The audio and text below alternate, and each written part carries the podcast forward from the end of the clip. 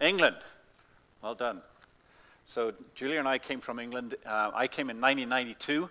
Julia came in 94. We got married, and Christmas Day in the morning, on a Sunday morning service um, at Gateway Church, at Panet Road as it was then. Um, that was 28 years ago this Christmas, uh, which was wonderful. Getting married on Christmas Day has some great benefits to it. Um, the downside is that it gets mixed up with everything else. Um, but we had a, a, wonderful time on Christmas morning. Since then, we've had four girls uh, that are now in various stages uh, of their life. We have one in England, we have one in Vancouver, we have one that's uh, moved out and is elsewhere in Winnipeg, and we have one left at home uh, of the four girls. And so uh, it's been great to have had them with us here this morning, but they're all over the place. So this was not part of the plan. Parents, um, when your kids are younger, we used to say to the girls, you know, wouldn't it be great if one of you was in London and the other would be Vancouver and one of you be in Australia? Then we could just come visit you and do the world trip and everything else. And then you, that all happens and you think, why did I open my mouth? I'd like you all to be at home and we could all be together every weekend and it would be working out really well. Anyway, the Lord knows these things, right? So uh, it's great to be with you this morning. Um, so, kids, what's your favorite type of Christmas baking? Have you got food? Or now I want one of those clipboards. Where are those clipboards? Favorite type of Christmas baking? Come on. Meringues. Who does not like meringues? Meringues are beautiful. Anybody else? Christmas baking, favorite types? Christmas cookies. Do they have ginger in them? No. Thank you. Can I come? I'm allergic to ginger. It's the funniest thing, but when I eat ginger, I swell up like an elephant. Have you ever seen somebody whose face go like this? I should put a photograph up there for you, but you'd probably not eat your lunch, so I won't do that to you. So anyway, don't give me ginger cookies at the end. That won't work for anybody. Or maple. That does a similar sort of a thing. Weird, eh? Ginger and maple. Who would be allergic to ginger and maple and live in Canada? That does not work very well. Anyway, we've got cookies without ginger. I like this household. We have meringues. What else do we have for our favorite Christmas? Come on, girls. What's your favorite Christmas baking? Do you have some? What do you like? Has it got chocolate in it? Do you like chocolate or not chocolate? No chocolate. Okay, I've come to the healthy church. What's in your snacks on that? Uh, on your, is it healthy snacks? That's what I want to know. Oh, very good. Yeah, we can have those too. Oh, what sort of cookies do you like? Oh, baking. Candy canes. Candy canes. You know, I have rediscovered candy canes.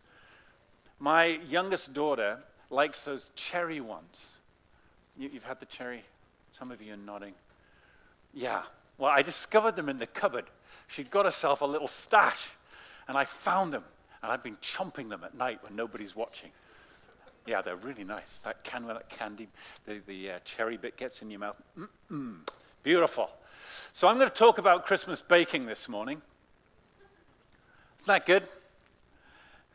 I'm going to talk about Christmas baking, even though from England we didn't know much about it. In England, you have Christmas cake, which I really like, and we have sweet mince pies. How many of you know what sweet mince pies are? Yeah, like mincemeat, but it's sweet mince. That's kind of what our baking is, right? That's, so when we came to Canada and someone said, We're going to bring you some Christmas baking, we thought it would be a Christmas cake or some sweet mince pies. And then someone shows up at the door with this tray of this incredible assortment of goodies, and you're like, Oh my goodness, this country's great. so, anyway, I don't know where that all came from, but thank you all you cook, your baking, your different stuff. So we're sort of still trying to get into that a little bit, but we enjoy our Christmas baking as well as everybody else. And we have different types of treats that we really like. And so we're going to look at this morning at the greatest Christmas piece of baking ever. Okay? And so if you've got a Bible with you, if you turn with me to Luke chapter 1, it's not baking really, but I'm going to use it as an example of what we're going to talk about this morning. Okay? So Luke chapter 1 and we're going to read a story that we've been singing about this morning. And most of you, if not all of you, probably know this story. But we're going to look at um, what God did and what God put together when He wanted to give us the greatest Christmas treat ever. How did He put that together for us? What did it look like? And it's helpful to know what the recipe is of God's greatest Christmas treat, and it's helpful to know what the ingredients are, what you put in it, because the ingredients are really important, right? So let's read it together. Verse 26 of Luke chapter 1. In the sixth month, the angel Gabriel was sent from God to a city of Galilee named Nazareth to a virgin betrothed to a man whose name was Joseph of the house of David. And the virgin's name was Mary. And he came to her and said, Greetings, O favored one, the Lord is with you. But she was greatly troubled at the saying, and tried to discern what sort of greeting this might be. And the angel said to her, Do not be afraid, Mary, for you have found favor with God. And behold, you will conceive in your womb and bear a son, and you shall call his name Jesus. He will be great, and will be called the Son of the Most High. And the Lord God will give to him the throne of his father David, and he will reign over the house of Jacob forever, and of his kingdom there will be no end. Mary said to the angel, How will this be, since I'm a virgin? And the Holy Spirit answered her, The Holy Spirit will come upon you. The power of the Most High will overshadow you. Therefore, the child to be born will be called Holy, the Son of God. And behold, your relative Elizabeth, in her old age, has also conceived a son. And this is the sixth month with her who is called barren, for nothing will be impossible with God. Mary said, Behold, I am the servant of the Lord. Let it be to me according to your word. And the angel departed from her. The greatest story ever. The greatest Christmas treat ever. But what are the parts of this great Christmas treat? What's God baking here that's so wonderful? And what's part of how He's put it all together? Well, if you're going to bake something for Christmas, it's helpful if you use a recipe. Now, there are some people probably in this room, you border on the genius in my mind, because you don't use recipes. And it still comes out tasting amazing. Now, I'm quite, I think, creative. So I try cooking without recipes. And when I do that, I invariably get the same response from my kids, which they're very gracious about it, but it's like, hmm, yeah, Dad, don't worry, it'll be okay. Which generally means, This tastes horrible, Dad, leave the cooking to mum. That's generally what it means. But that's what happens when I get off piste and I start trying to cook without a recipe. You need a recipe, most of us, tell you exactly what to do. And when I do it by the recipe, it turns out all right. It's funny how that works, isn't it? If you do it by what the recipe says, then everything turns out the way that it ought to be. So God here gives Mary and Joseph a recipe for the greatest Christmas treat ever. And what is the recipe? Well, it says here in verse 26 and 27 In the sixth month, the angel Gabriel was sent from God to a city of Galilee named Nazareth to a virgin betrothed to a man whose name was Joseph of the house of David. The virgin's name was Mary, and he came to her and said, and We'll stop right there. The recipe for the greatest Christmas treat ever is the Word of God that comes from heaven. God wanted to bring to the world the greatest news of the greatest joy, of the greatest gift that ever could be. He was baking something super special for Christmas, that first Christmas. And so he's going to bring the recipe to Mary and Joseph to help them be part of what he's doing. And the recipe comes to them in a word from God. God speaks to us. And when God speaks, He's speaking to us to bring us something special. And He sends here an angel. God doesn't always speak to us by an angel. Anybody else, kids, know how else does God speak to us? through the Bible and prayer. What's your name? Brilliant. Thank you, Danik. Through the Bible and prayer.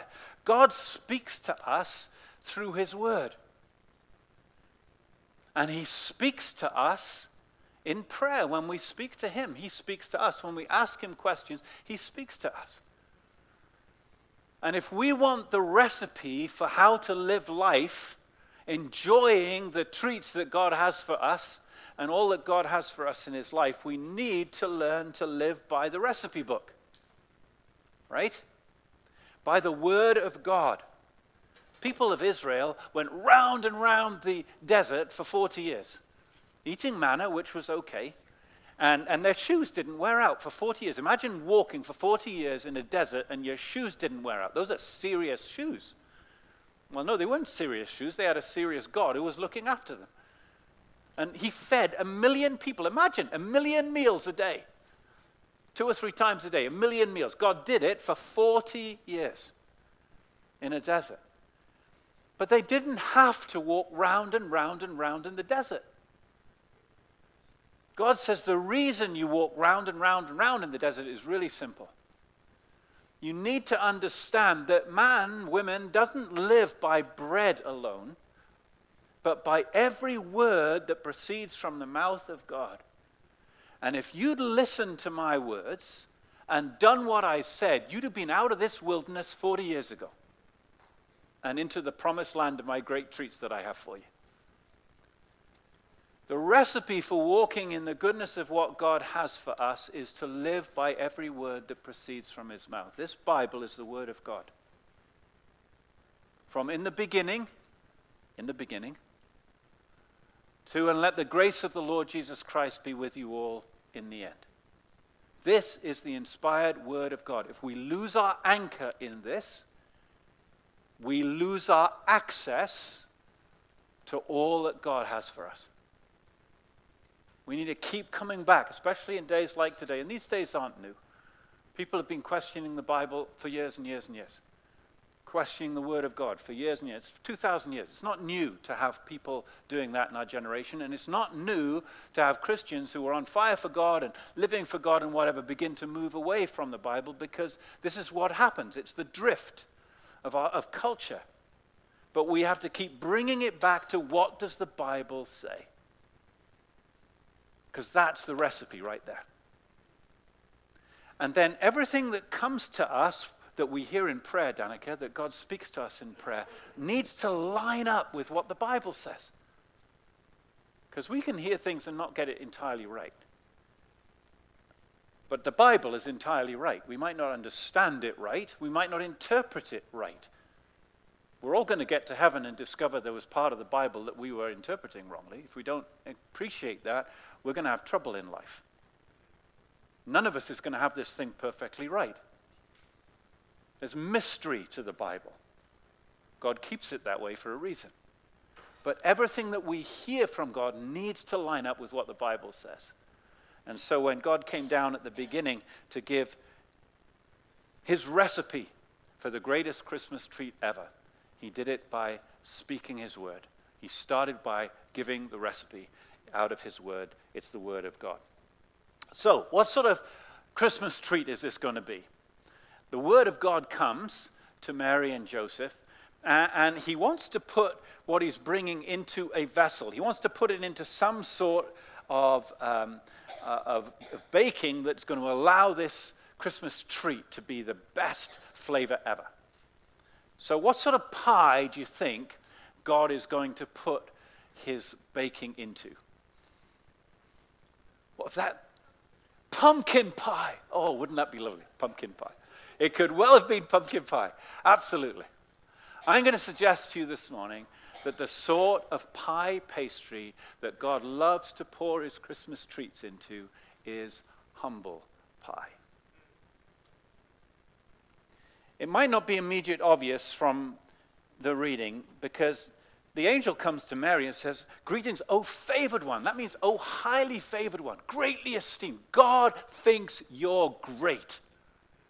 Imagine having an angel show up at your house and say that to you. Hey, greetings. God thinks you're great. Wow, what an amazing thing to say. And we might think, well, well, then she must be something, right? But that's not how she thought about herself at all.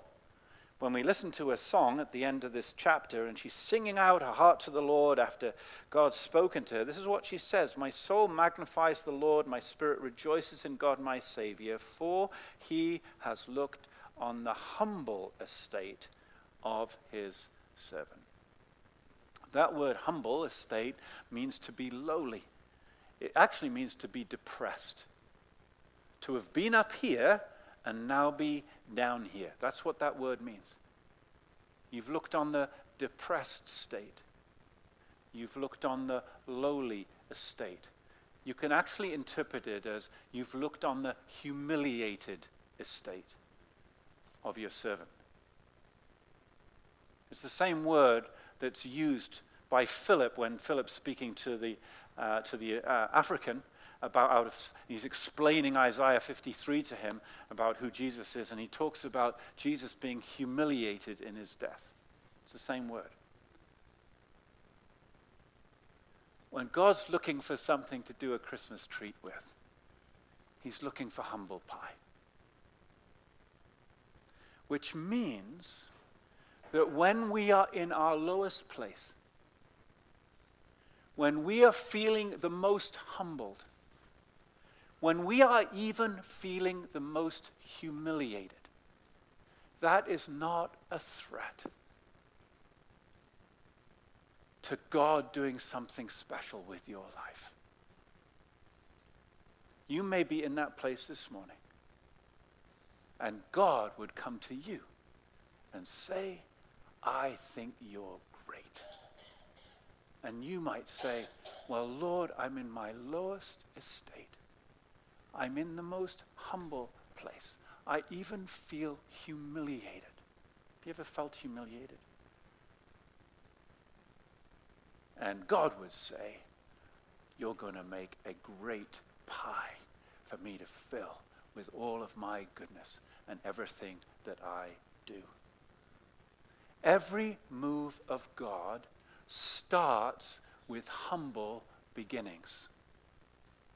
People who are in a humble estate.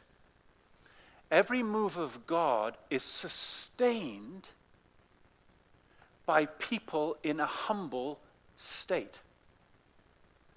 Every move of God stops and falls because people get out of being a humble estate and start to become proud in their own hearts and something happens to the pastry. It's no longer malleable in the hands of God. It no longer easily shaped into the shape that He wants it to be. We're going to make it a heart shape today. We're going to make it a cross shape tomorrow. You know those lovely different shapes you get in, in Christmas baking? God wants a pastry, he can just put in anything and create any sort of shape he wants to. And the moment it starts getting a little hard and you can't move it anymore and you can't work it, it's like, okay, that pastry, we can't do the same things with that anymore. First ingredient for God's prize Christmas baking is a humble pie. So this morning, I have a word for you, Landmark Christian Fellowship. Where do you feel you are? Do you feel you're on the mountaintops? Do you feel you're in a great place? Do you feel you're flying high? God bless you, that's wonderful. Keep your heart soft. Keep your hearts humble before the Lord. Do you feel you might be in a little bit of a humble estate? Not where you'd like to be, maybe. Maybe not even where you've been in the past. Maybe you've lost some things along the way that you thought were very precious. Where do you think you are? Because if you're feeling this morning, you are in a humble estate. If you're feeling this morning, you're even in a humiliated place. You need to know that God loves places like that to be able to come and move. The first ingredient is humble pie. People who have a humble heart. Humility gets you everywhere, pride gets you nowhere. Right? What are the other ingredients of this pie? Well, what are you going to fill this pie with? I don't know. What sort of fillings? You don't like the chocolate, so I don't know. Where are we going to go? What are we going to put in this pie? I'm going to suggest we're going to go with brambleberry. We're going to have a brambleberry pie. Anybody bake or eat brambleberry pies? No hands going up. All right, I'm in the wrong place. What is brambleberry? That is a great question. You know, um, do you know what a bramble is? Okay, this is even better. It's education morning. Okay, so we call them brambles. I, what would you call them? Sorry? Well, they're not raspberries. You find these on bushes in England, on shrubs, like blackberries, things like that, right? And the bushes, they're like shrubs and they're covered. And you, uh, we used to, uh, my best friend in England's a farmer. And on a Sunday afternoon, you know, Sunday we'd go to church, he'd come home, we'd eat Sunday lunch on his farm, and then Sunday afternoon we'd go have snacks around the farm. And so snacks around the farm meant there was a crabapple tree. That was the last snack. Okay? But before you got to the crabapple tree, there were the brambleberries right? So there's blackberries or maybe gooseberries or different berries around the farm.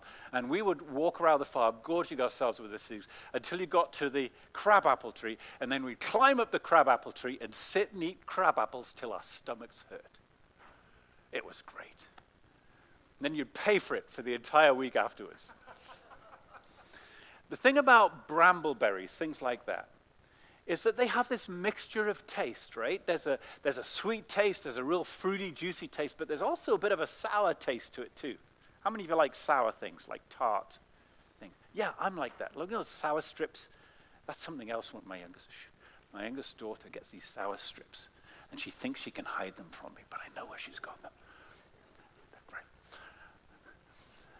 So if you've got snacks at home that your parents don't know about, kids, hide them good, because your parents know how to find them. I didn't say that. Anyway, it's got that mixture of sweet and sour to it, both. And if you're going to go pick brambleberries, you've got to be aware of the fact that you're going to come back with blood on your hands as well as brambleberry juice because they've got thorns on those bushes. And when you grab them, you sometimes get pricked by the thorns. And so you come back and you've got nice, sort of juicy blackberries on your fingers and, and whatever. But it's kind of mixed with a bit of blood from the cost it took you to get those brambles, but it's worth it. It's absolutely worth it. So we're going to have a brambleberry pie. Why are we having a brambleberry pie? Well, because when the angel spoke to Mary and told her what he was going to fill her with, she would have had a little bit of a sweet and sour taste in her mouth as a result of what the angel said.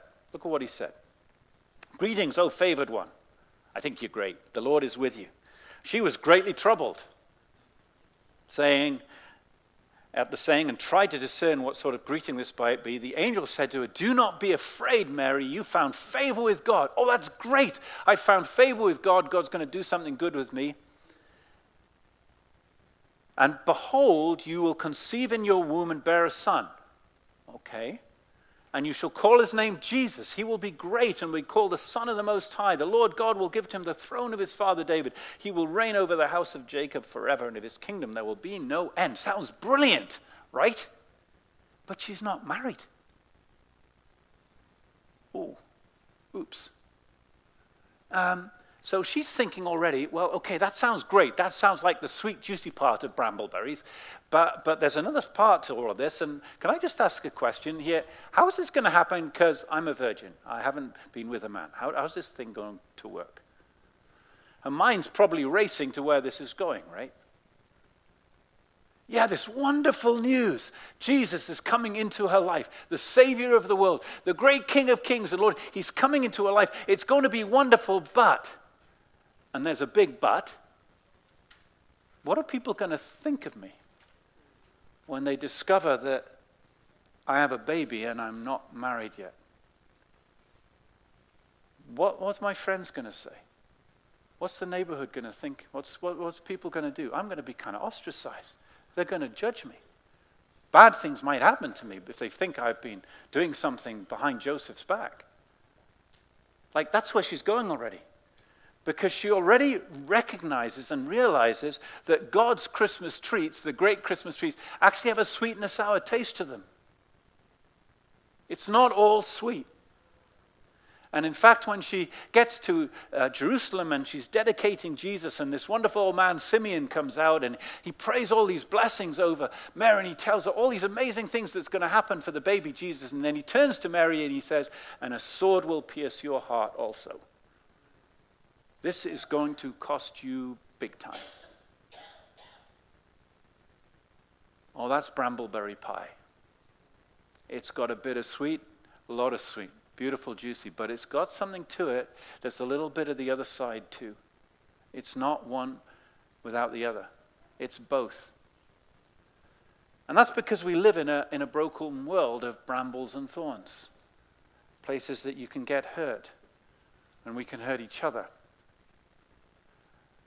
And if we believe in a Christianity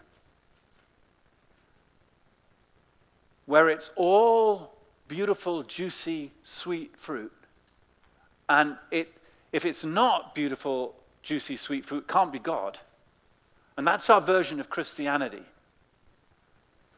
Our Christmas pie is going to go off at some point. Let me tell you how because bad things happen in life to you. A couple of years ago, Julia was sitting on the deck with um, good friend Sally.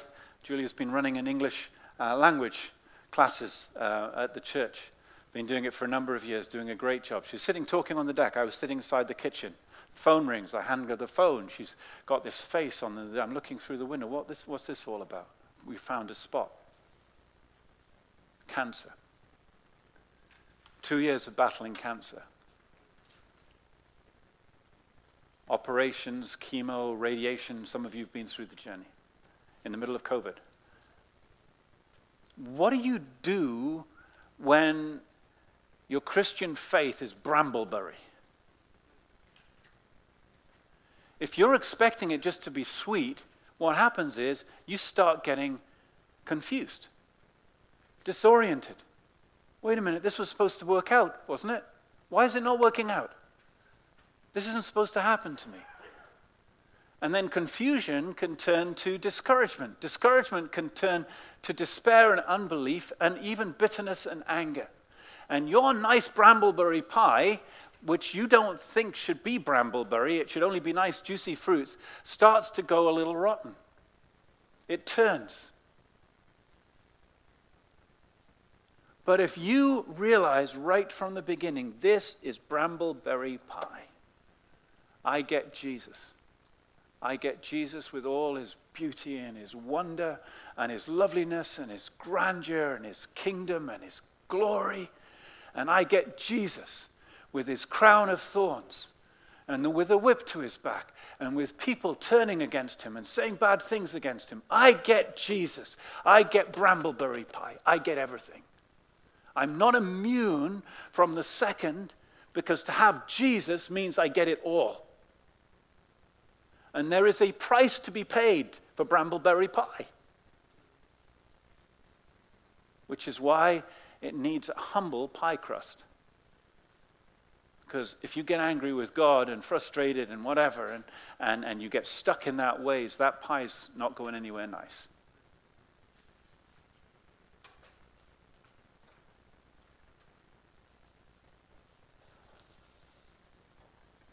There's a recipe, it's the Word of God. There's a pie that God loves to use, humble pie. We get to be that humble pie.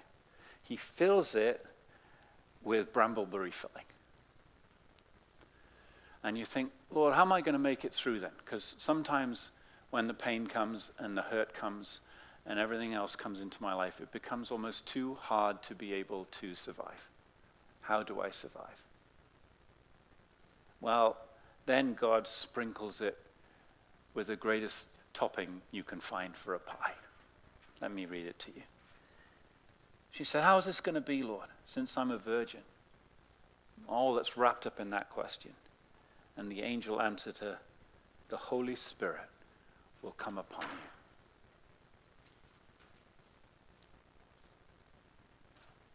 God's greatest gift for Christmas has the Father's plan, Jesus' birth, and the Holy Spirit's covering. If we sprinkle our brambleberry pie with liberal sprinklings of Holy Spirit, it sweetens the whole pie and helps us to be able to get through what we need to get through. What does the Holy Spirit bring to us? The Holy Spirit will come upon you. The Holy Spirit brings us the manifest presence of God. You may have many troubles. You may have many hardships. It is part of the brambleberry pie. But you will have a very present help in every time of trouble because the Holy Spirit will come upon you. And when the Holy Spirit comes on you, He makes all the difference. He enables you to go through what you could never go through on your own. He gives you grace to stay sweet when you could get bitter. He gives you grace to stay humble when you could get hard.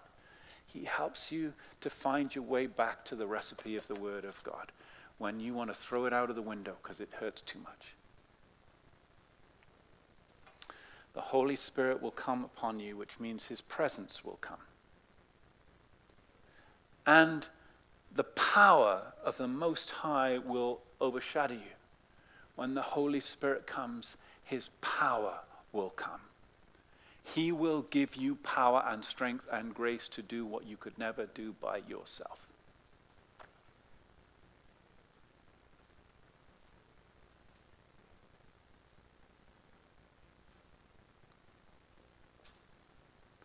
Paul had a thorn in his flesh, he said. It was part of his brambleberry pie. And that thorn in his flesh just kept niggling him. Dung, dung, dung, dung, dung. Wouldn't go away. And he prayed three times that the Lord would take it away. And the Lord said no.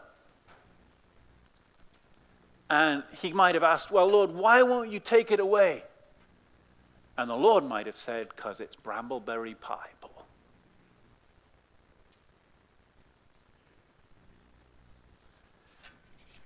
Paul settled it in his heart. Listen me read it to you. So, to keep me from becoming conceited because of the surpassing greatness of the revelations, a thorn was given me in the flesh. He recognized, actually, this thorn was keeping his pie crust humble a messenger of Satan, no less, to harass me. What, God allowed this? Yep, God allowed it. It says so in the recipe book. To keep me from becoming conceited. Three times I pleaded with the Lord about this, it should leave me.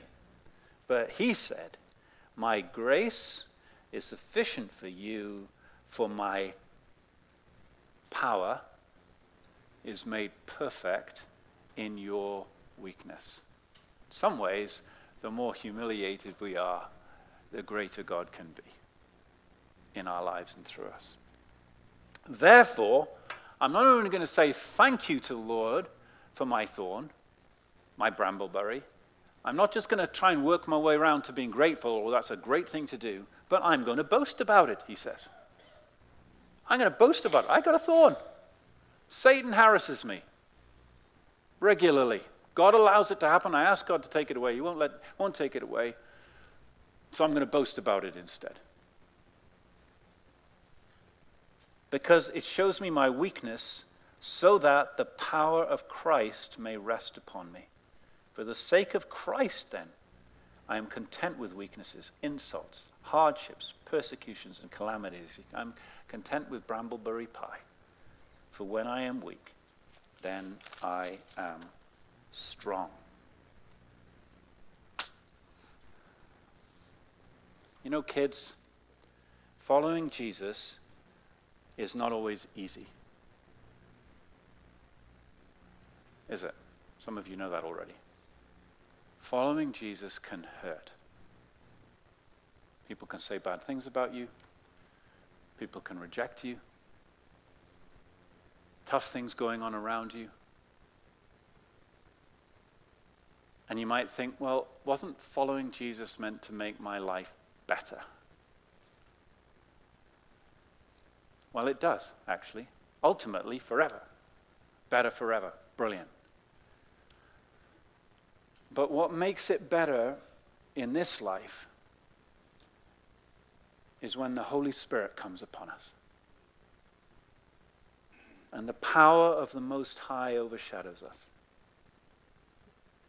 And the final thing that the Holy Spirit does in our lives he brings us the presence of God, He brings us the power of God, and He brings us the purity of God. The child to be born will be called holy, holiness. Holiness is a fragrance, holiness is a flavor, which when that pie becomes holy, there's something very special to God. The world might not understand it, it might not be special to the world, the world might think it's horrible. But what the world thinks ultimately is not going to matter. What will ultimately matter is what God thinks about your life. That's all that's going to matter in the end, not what Johnny, my friend at school, thinks or Charlotte downstairs or whatever. It's, it's what God thinks about me. That's what matters in the end. And when we allow God to do in our lives what he wants to do, there's a fragrance and a flavor that rises to heaven from our lives. That means when he comes to you in your bedroom at night, he'll say to you, I think you're great. The world, they don't understand you, they don't get you. And I'm sorry about the brambleberry pie, it's just part of life. But I think you are. That word highly, fla- highly flavored, that's maybe a Freud, no, not a Freudian, so that would be wrong in church. Um, a Holy Spirit slip. Highly flavored, because it's what it is. But that word highly favored, when he speaks to Mary, he only uses one other time in the Bible. And he uses it later on in the New Testament when he's talking about us. You're highly favored too.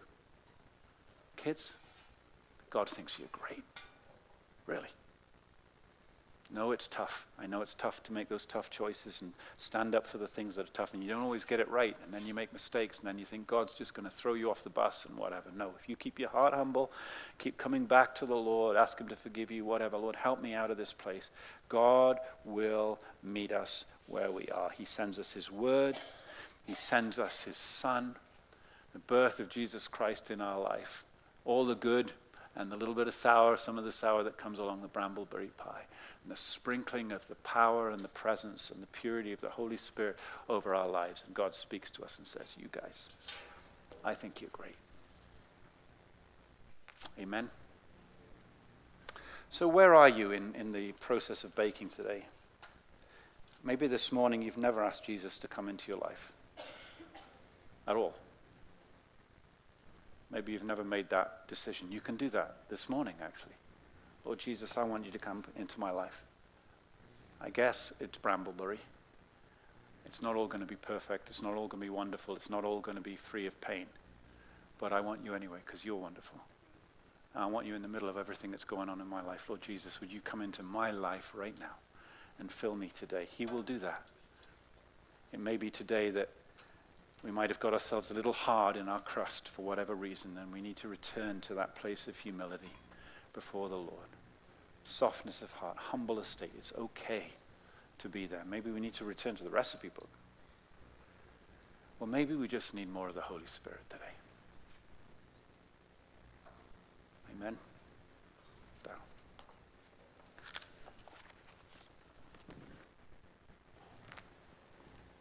Jen will ask you to come up and you know what what an encouraging word